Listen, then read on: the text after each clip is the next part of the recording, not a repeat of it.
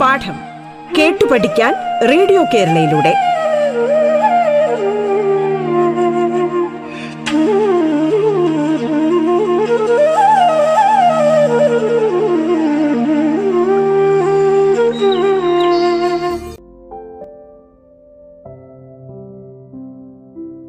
നമസ്കാരം. സംസ്ഥാന സർക്കാരിന്റെ ഓൺലൈൻ റേഡിയോ സംരംഭമായ റേഡിയോ കേരളയുടെ പാഠത്തിലേക്ക് ഏവർക്കും ഹൃദ്യമായ സ്വാഗതം.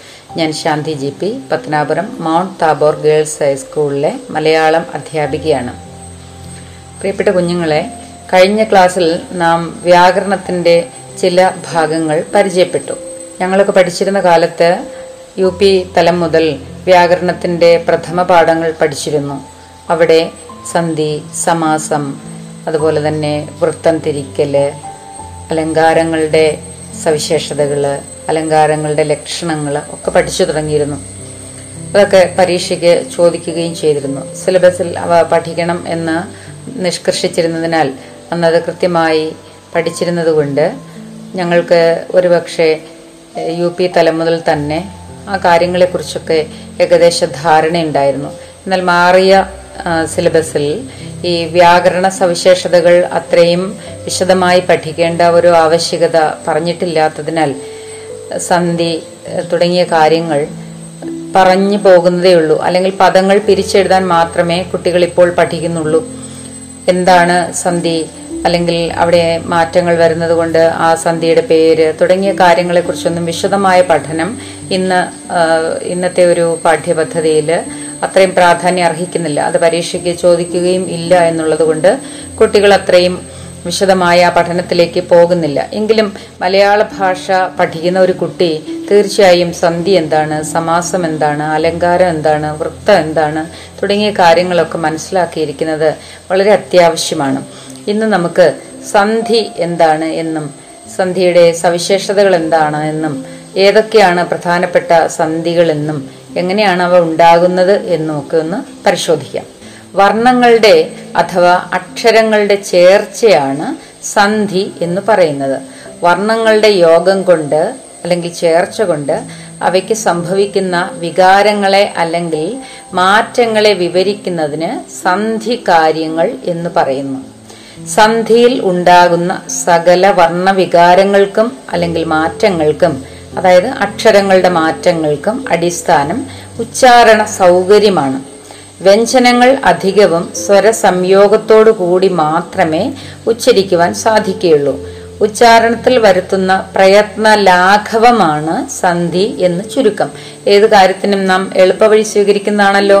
അപ്പോൾ ഭാഷയുടെ ഉച്ചാരണത്തിലും അത്തരത്തിൽ ചില എളുപ്പ മാർഗങ്ങൾ നമ്മൾ സ്വീകരിക്കാറുണ്ട്. അത് എഴുത്തിനും പറച്ചിലിനും ഉച്ചാരണത്തിനും ഒക്കെ നമുക്ക് എളുപ്പം ഉണ്ടാക്കുന്നു. സന്ധിക്ക് പല വിഭാഗങ്ങൾ ഉണ്ട്. പ്രകൃതി പ്രത്യയങ്ങൾ ചേരുന്നതനുസരിച്ച് പദമധ്യസന്ധി പദ അന്തസന്ധി അല്ലെങ്കിൽ പദാന്തസന്ധി ഉഭയസന്ധി എന്നിങ്ങനെ മൂന്നായി സന്ധിയെ പൊതുവെ വിഭജിക്കുന്നുണ്ട്. അപ്പൊ ഏതൊക്കെയാണ്? പദമധ്യസന്ധി പദാന്ത്യം പദത്തിന്റെ അവസാനത്തിൽ ഉണ്ടാകുന്ന സന്ധി ഈ രണ്ടും കൂടെ ചേർന്ന് വരുന്നതിനെ ഉഭയസന്ധി എന്ന് പറയും. അത് എന്തിന്റെ അടിസ്ഥാനത്തിലാണ്? പ്രകൃതിയും പ്രത്യയവും തമ്മിൽ ചേരുന്ന രീതി എവിടെയാണോ അതിന്റെ സ്ഥാനം എന്ന് നോക്കിയാണ് ഇങ്ങനെ വേർതിരിക്കുന്നത്. ഒരു പദത്തിന്റെ മധ്യത്തിൽ സംഭവിക്കുന്ന സന്ധിയെ പദമധ്യസന്ധി എന്ന് പറയും. പദത്തിന്റെ അവസാനത്തിൽ ഉണ്ടാകുന്ന സന്ധിയാണ് പദാന്തസന്ധി. ഒരു സന്ധി തന്നെ പദമധ്യസന്ധിയിലും പദാന്തസന്ധിയിലും ഒരുപോലെ വരുന്നത് ഉഭയസന്ധി. ചില ഉദാഹരണങ്ങൾ നമുക്ക് നോക്കാം. നാട് അധികം ഇൽ. ഇത് ചേരുമ്പോൾ എന്തായി മാറും? നാട്ടിൽ. അവിടെ എവിടെയാണ് മാറ്റം സംഭവിച്ചത്? പദത്തിന്റെ മധ്യത്തിലാണ് അല്ലെ? ഡ് അവിടെയാണ് മാറ്റം സംഭവിച്ചത്. അതെന്തായി മാറി? അത് ഇരട്ടിച്ചു. അതുപോലെ തന്നെ അവിടുന്ന് ചന്ദ്രകല അല്ലെങ്കിൽ അര ഉകാര അർത്ഥോകാരം എന്നൊക്കെയാണ് നമ്മൾ വ്യാകരണത്തിൽ അതിനെ പറയുന്നത്. അവിടെ അത് മാറ്റം സംഭവിച്ചു അത് മാറി. അപ്പോ ചേർത്തപ്പോ നാട്ടിൽ ആ മാറ്റം സംഭവിച്ചത് പദത്തിന്റെ മധ്യത്തിലായതിനാൽ അത് പദമധ്യസന്ധിയാണ്. ഇനി പൊൻ അധികം കലശം. അത് ചേരുമ്പോൾ എന്തായി മാറും? പൊൽ കലശം എന്നായി മാറി. അവിടെ എവിടെയാണ് മാറ്റം സംഭവിച്ചത്? പദത്തിന്റെ അവസാനത്തിലാണ്. അല്ലെ? പൊൻ പൊന്നെന്ന ആ പദത്തിന്റെ അവസാനത്തിലാണ് അവിടെ ഇൻ മാറിയിട്ട് ഇൽ വന്നു. അപ്പോ അതാണ് പദ അന്തസന്ധി പദാന്തസന്ധി. വഴി അധികം ഇട അധികം ഇൽ. ചേരുമ്പോ എന്തായി മാറി? വഴിയിടയിൽ. അവിടെ എവിടെയൊക്കെ മാറ്റം വരുന്നുണ്ട്? പദത്തിന്റെ മധ്യത്തിലും പദത്തിന്റെ അവസാനത്തിലും മാറ്റം വരുന്നുണ്ട്. അതുകൊണ്ട് അതിനെ ഉഭയസന്ധി എന്ന് പറയും. ഇനി വർണങ്ങളുടെ ചേർച്ച വർണങ്ങൾ എന്ന് പറഞ്ഞാൽ അക്ഷരങ്ങളാണ്. വ്യാകരണത്തിൽ അതിനെ കേരള പാണിനി വർണങ്ങൾ എന്നാണ് പറയുന്നത്. വർണങ്ങൾ അല്ലെങ്കിൽ അക്ഷരങ്ങളുടെ ചേർച്ച അനുസരിച്ച് നാല് തരത്തിലാണ് സന്ധി. ഒന്ന് സ്വരസന്ധി രണ്ട് സ്വര വ്യഞ്ജന സന്ധി മൂന്ന് വ്യഞ്ജന സ്വരസന്ധി നാല് വ്യഞ്ജന സന്ധി സ്വരസന്ധി എന്ന് പറഞ്ഞാൽ സ്വരങ്ങളുടെ ചേർച്ചയിൽ ഉണ്ടാകുന്നതാണ്. അവിടെ സ്വരാക്ഷരങ്ങൾ തമ്മിലാണ് ചേർച്ച ഉണ്ടാകുന്നത് അല്ലെങ്കിൽ സന്ധിക്കുന്നത്. ഉദാഹരണം തിരു അധികം ഓണം. അവിടെ എവിടെയാണ് ചേർച്ച? തിരു എന്ന വാക്കിലെ ഉ ഉകാരം ഉ എന്ന അക്ഷരം ഓണം എന്ന വാക്കിലെ ഓ. അവിടെ എന്താ സംഭവിച്ചു? പുതിയ ഒരു അക്ഷരം വന്നു. അവർ ആ രണ്ട് വാക്കുകൾ തമ്മിൽ ചേരുമ്പോൾ പുതിയ ഒരു അക്ഷരമാണ് അവിടെ വരുന്നത്. അപ്പൊ ഇങ്ങനെ രണ്ട് സ്വരസന്ധികൾ തമ്മിലാണ് അവിടെ ചേർച്ച ഉണ്ടാകുന്നത് അതിനെ സ്വരസന്ധി എന്ന് പറയും. ഇനി സ്വര വ്യഞ്ജന സന്ധി കേൾക്കുമ്പോൾ തന്നെ അറിയാമല്ലോ എന്ത്? ഒരു സ്വരാക്ഷരവും ഒരു വ്യഞ്ജനാക്ഷരവും തമ്മിലുണ്ടാകുന്ന സന്ധിയാണ്. ഉദാഹരണം ഈ ടി അധികം പെട്ടി. അവിടെ എന്തൊക്കെയാണ് ഏതൊക്കെ അക്ഷരങ്ങൾ തമ്മിലാണ് ഈ ടി എന്ന വാക്കിലെ ഈ ഇകാരം പെട്ടി എന്ന വാക്കിലെ പെ. അവിടെയാണ് അവ സന്ധിക്കുന്നത്. ചേരുമ്പോൾ എന്തായി മാറി? ഈട്ടിപ്പെട്ടി എന്നായി മാറി. അപ്പൊ അവിടെ ഒരു സ്വരവും വ്യഞ്ജനവും തമ്മിലാണ് സന്ധി ഉണ്ടായത് എന്നുള്ളത് കൊണ്ട് സ്വരവ്യഞ്ജന സന്ധി. അത് അടുത്തത് വ്യഞ്ജന സ്വരസന്ധി. കേൾക്കുമ്പോൾ തന്നെ നമുക്കറിയാലോ ഒരു വ്യഞ്ജനാക്ഷരവും ഒരു സ്വരാക്ഷരവും തമ്മിലാണ്. ഉദാഹരണം കൺ അധികം ഇല്ല കണ്ണില്ല. അപ്പം കൺ എന്ന വാക്കിലെ അവസാനത്തെ വ്യഞ്ജനാക്ഷരം ഇല്ല എന്ന വാക്കിലെ ആദ്യത്തെ സ്വരാക്ഷര ഇവ തമ്മിലാണ് ചേർച്ചയുണ്ടായത്. അതുകൊണ്ട് വ്യഞ്ജന സ്വരസന്ധി. അടുത്തത് വ്യഞ്ജനസന്ധി അവിടെ നമുക്ക് ആ വാക്ക് കൊണ്ട് തന്നെ മനസ്സിലായി എന്താണ്. രണ്ട് വ്യഞ്ജനാക്ഷരങ്ങൾ തമ്മിലാണ് അവിടെ സന്ധി ഉണ്ടായത്. ഉദാഹരണം നൽ അധികം നിലം നന്നിലം. അപ്പൊ അവിടെ ആ നൽ എന്ന പദത്തിന്റെ അവസാനത്തിലെ ൽ എന്നുള്ളതും നിലം എന്നുള്ള പദത്തിന്റെ ആദ്യത്തെ നീ അതും രണ്ടും വ്യഞ്ജനാണ്. അതുകൊണ്ടത് വ്യഞ്ജനസന്ധിയാണ് ചേരുമ്പോൾ നന്നീലം എന്നായി മാറും. ഇനി സന്ധികൾ ഉണ്ടാകുമ്പോഴുള്ള മാറ്റങ്ങൾ അനുസരിച്ച് നമുക്ക് നാല് തരത്തിലുള്ള സന്ധി ലഭിക്കുന്നുണ്ട്. ഒന്ന് ലോപസന്ധി രണ്ട് ആഗമസന്ധി മൂന്ന് ദിത്വസന്ധി നാല് ആദേശസന്ധി. ഇനി അവയുടെ സവിശേഷതകൾ എന്തൊക്കെയാണ് എന്ന് നമുക്കൊന്ന് നോക്കാം. ആദ്യത്തെ ലോപസന്ധി നോക്കൂ. രണ്ട് വർണങ്ങൾ തമ്മിൽ ചേരുമ്പോൾ ഒരു വർണം ലോപിക്കുന്നത് ലോപിക്കുക എന്ന് പറഞ്ഞാൽ കുറയുക. ആ അതിനെയാണ് ലോപസന്ധി എന്ന് പറയുന്നത്. ഉദാഹരണം കേട്ട് അധികം ഇല്ല കേട്ടില്ല. എന്താണ് അവിടെ സംഭവിച്ചത്? കേട്ട് എന്ന പദത്തിലെ ഇട്ട് എന്ന വാക്കിന്റെ അവസാ കേട്ട് എന്ന വാക്കിന്റെ അവസാനത്തെ അക്ഷരം ഇട്ട്. അവിടെ ഇട്ടായുടെ മുകളിൽ കിടക്കുന്ന ചന്ദ്രകല അർത്ഥോകാരം അല്ലെങ്കിൽ അര ഉകാരാണ്. അതായത് ഊ എന്ന അക്ഷരത്തിന്റെ പകുതി. അത് ലോപിച്ചു പോയി അത് കുറഞ്ഞുപോയി. അത് ചേർന്നപ്പോൾ അതില്ലാതെയായി അതുകൊണ്ട് അത് ലോപസന്ധി. മഞ്ഞ് അധികം ഉണ്ട് മഞ്ഞുണ്ട്. അവിടെ അത് തന്നെയാണ് ഇഞ്ഞ എന്ന അക്ഷരത്തിന് മുകളിൽ കാണുന്ന ചന്ദ്രക്കല എന്ന് പറയുന്നത്. അര ഉകാരം അല്ലെങ്കിൽ അർത്ഥോകാരമാണ്. അത് ചേർന്ന് കിട്ടിയ പദത്തിൽ അതില്ല മഞ്ഞുണ്ട് എന്ന പദത്തിൽ ആ ചന്ദ്രക്കല പോയി അല്ലെങ്കിൽ അര ഉകാരം ലോപിച്ചു പോയി ഇതിന് ഇങ്ങനെ ലോപസന്ധി ഉണ്ടാകുന്നതിന് ചില നിയമങ്ങളുണ്ട്. അതെന്തൊക്കെയാണ് എന്ന് നമുക്ക് നോക്കാം. ഒരു സ്വരം പരമായാൽ പൂർവ പദാന്ത്യമായ സംവൃതോകാരം ലോപിക്കും. ഉദാഹരണം കസവ് അധികം ഒളി കസവൊളി. നേരത്തെ നമ്മൾ പറഞ്ഞ എന്താണ് അര ഉകാരം അല്ലെങ്കിൽ സംവൃതോകാരം. സംവൃതോകാരം അല്ലെങ്കിൽ അർത്ഥോകാരം എന്നൊക്കെ ഉകാരത്തിന് ഊ എന്ന അക്ഷരത്തിനെ പറയാറുണ്ട്. ഉദാഹരണം കസവ് അധികം ഒളി കസവൊളി തണുപ്പ് അധികം ഇല്ല തണുപ്പില്ല കാറ്റ് അധികം അടിക്കുന്നു കാറ്റടിക്കുന്നു ഇങ്ങനെ ധാരാളം ഉദാഹരണങ്ങളുണ്ട്. നിങ്ങൾ പഠിച്ചു പോകുമ്പോൾ ആ ഉദാഹരണങ്ങൾ പദങ്ങൾ പിരിക്കുന്നതൊക്കെ ഒന്ന് ശ്രദ്ധിച്ചു പോവുക.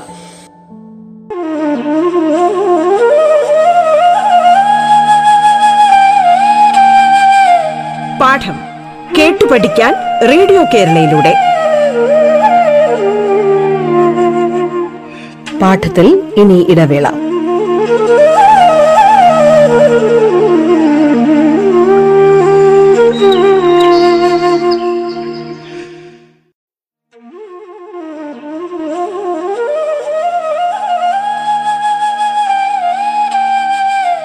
പാഠം കേട്ടു പഠിക്കാൻ റേഡിയോ കേരളയിലൂടെ.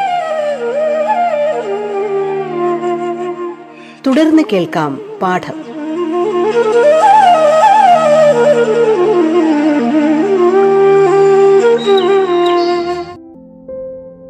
രണ്ടാമത്തെ നിയമം എന്ന് പറയുന്നത് സ്വരം പരമാകുമ്പോൾ പൂർണക്രിയയുടെ ഒടുവിലുള്ള ഉകാരം ലോപിക്കും എന്നതാണ്.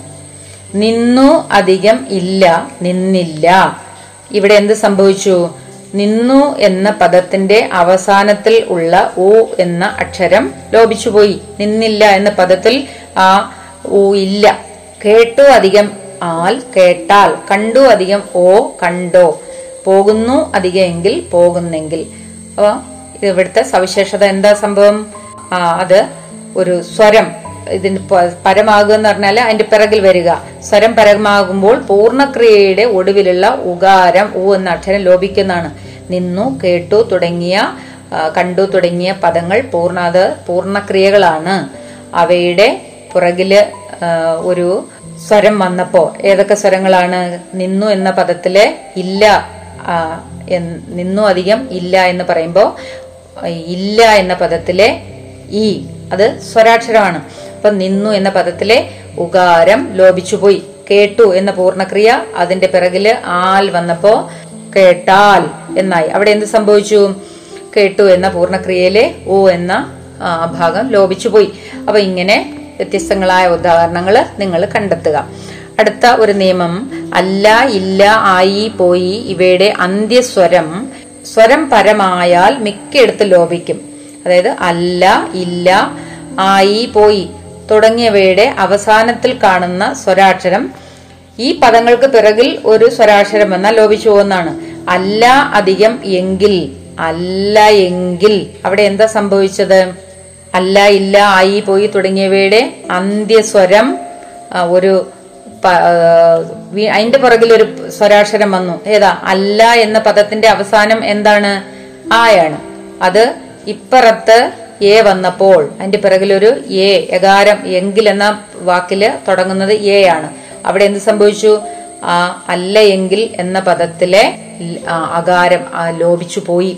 ഇല്ല അധിക എന്ന് ഇല്ലെന്ന്. അവിടെ തന്നെ സംഭവിച്ചത്. ആയി അധികെങ്കിൽ ആയെങ്കിൽ അവിടെയും എന്ത് സംഭവിച്ചു?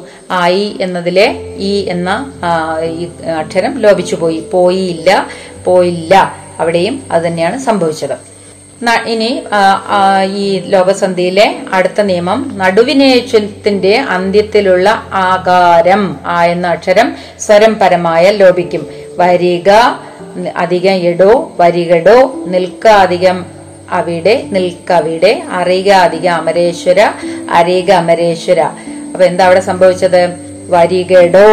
അവിടെ എന്ത് സംഭവിച്ചു? വരിക എന്ന പദത്തിന്റെ പിറകിൽ എടോ വന്നപ്പോഴത്തേക്കും എന്ത് സംഭവിച്ചു? അകാരം ലോപിച്ചു പോയി. നിൽക്ക അധികം അവിടെ അവിടത്തെ നിൽക്ക എന്ന പദത്തിലെ അകാരം ലോപിച്ചു. അടുത്ത നിയമം. ചില വിശേഷണങ്ങളുടെയും മറ്റു ചില പദങ്ങളുടെയും അന്ത്യമായ അകാരം ലോപിക്കും. പച്ച അധികം അരി പച്ചരി. അവിടെ എന്ത് സംഭവിച്ചു? പച്ച എന്ന വിശേഷണത്തിലെ അകാരം ലോപിച്ചുപോയി. പച്ച അധികം ഇല പച്ചില പല അധികം എട എടം പലയിടം ചില അധികം ഇടം ചിലടം തുടങ്ങിയ ഉദാഹരണങ്ങൾ. കൂടുതൽ ഉദാഹരണങ്ങൾ നിങ്ങൾ കണ്ടെത്തുക. ആട്ടെ ആദേ ഊടെ ഊടെ ഇവയുടെ അന്ത്യസ്വരവും സ്വരം പരമായാൽ ലോപിക്കും. അവിടെ ഉദാഹരണം പോട്ടെ അധികം അവൻ വരാതെ അധികരിക്ക തുടങ്ങിയ ഉദാഹരണങ്ങൾ. നിങ്ങൾ ലോപസന്ധി പഠിക്കുമ്പോൾ ഇത്രയൊന്നും വിശദമായിട്ട് പഠിക്കണമെന്നില്ല പഠിക്കേണ്ട ആവശ്യവുമില്ല. നിങ്ങൾ മനസ്സിലാക്കേണ്ട ഒരു കാര്യമുള്ളൂ രണ്ട് വർണങ്ങൾ തമ്മിൽ ചേരുമ്പോൾ ഒരു വർണം ലോപിക്കുന്നതിനെയാണ് ലോപസന്ധി എന്ന് പറയുന്നത്.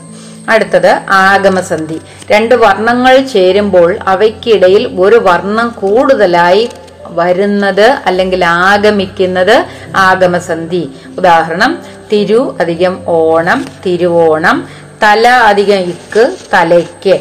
അവിടെ എന്താ സംഭവിച്ചേ? തിരു അധികം ഓണം. അവിടെ വ എന്ന അക്ഷരം പുതുതായിട്ട് ആഗമിച്ചു.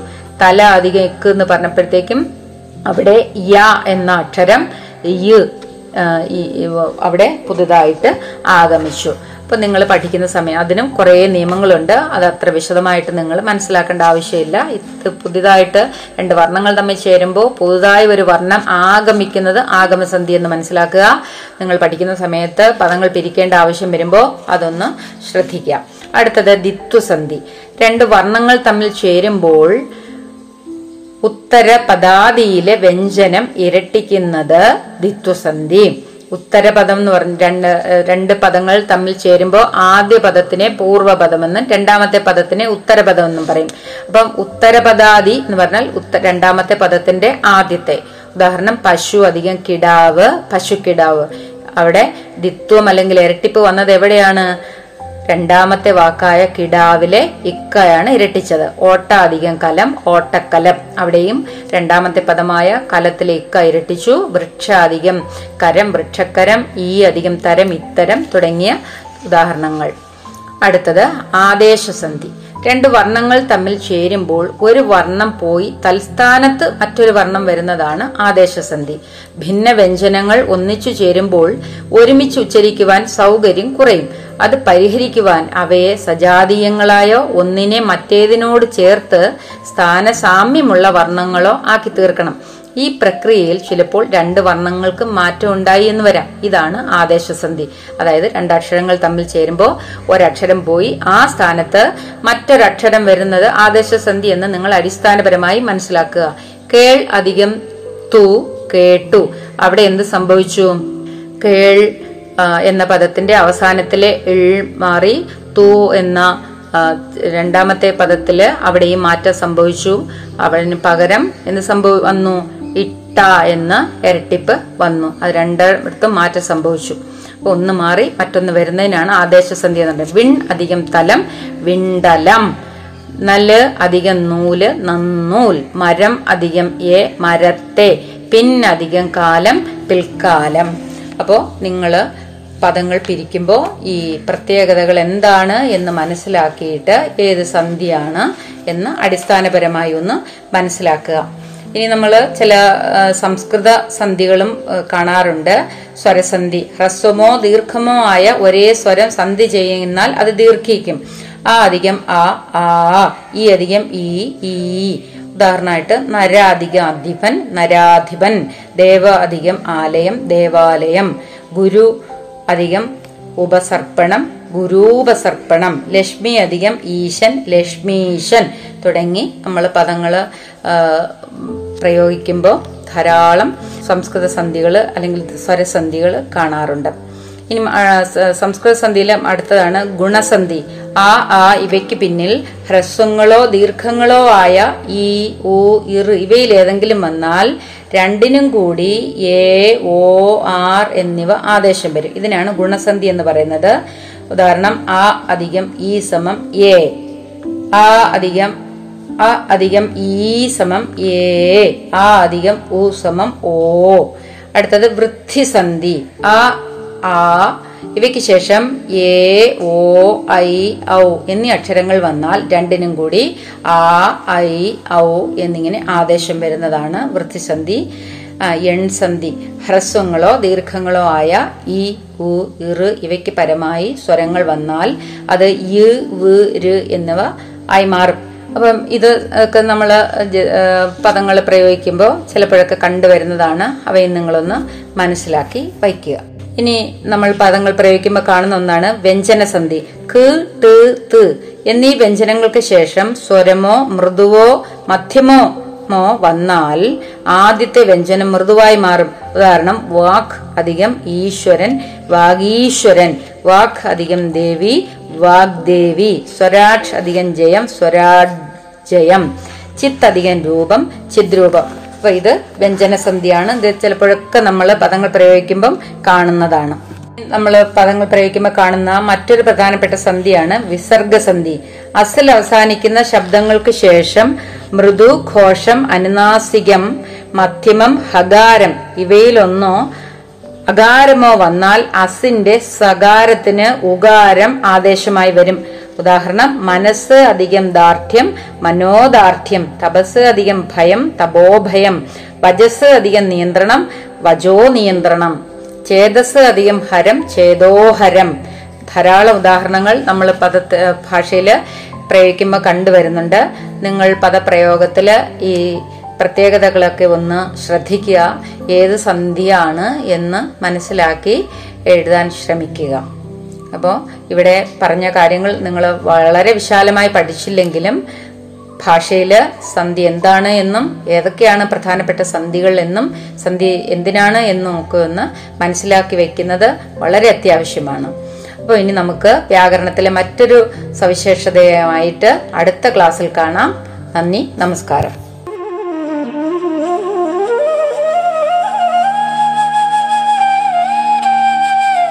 പാഠം. കേട്ടു പഠിക്കാൻ റേഡിയോ കേരളയിലൂടെ. പാഠത്തിന്റെ ഇന്നത്തെ അധ്യായം പൂർണമാകുന്നു. ഇനി അടുത്ത ദിവസം കേൾക്കാം. നമസ്കാരം.